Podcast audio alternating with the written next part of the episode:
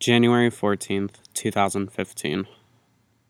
Dear Kathy, I was editing an interview at work today from this person, Marvin, who works at an archive at NYU. He visited the school, and my friend George did the interview. It was a really dense conversation. There was one point where he was talking about the first queer artist you start to learn.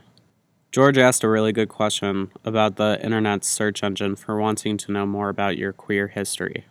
Unfortunately, there was the AIDS crisis that wiped out a lot of this generation's understanding of historical references for particularly gay queer men.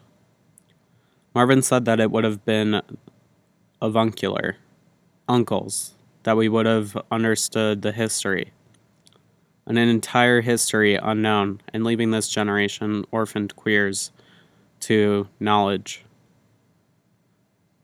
Marvin also said during the interview there is not a lot of people who even care about history. It is weird to think of the people who I have found influences on my gayness, let alone my identity. For a while, I thought I had absorbed an identity from television shows. I now believe that this isn't what fused an early childhood identity. I now know I was invested in wanting to know everyone else so I can place myself on a scale with other human personalities. Television was the closest thing I could study. On the one hand, it leaves me constantly in a place of revelation of the self, an unstructured, unknown place of who I am and what I am, what defines me.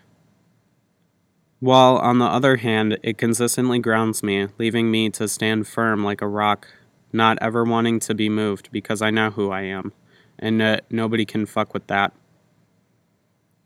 When I hear I have the personalities or looks of my parents, I question genetics versus environment, which may be what I was really looking for on the TV screen. Personally, I think it's both I believe that we are hybrids of experience and prefix personality characteristics. But we do get to choose what we show other people. Love, death is a drag.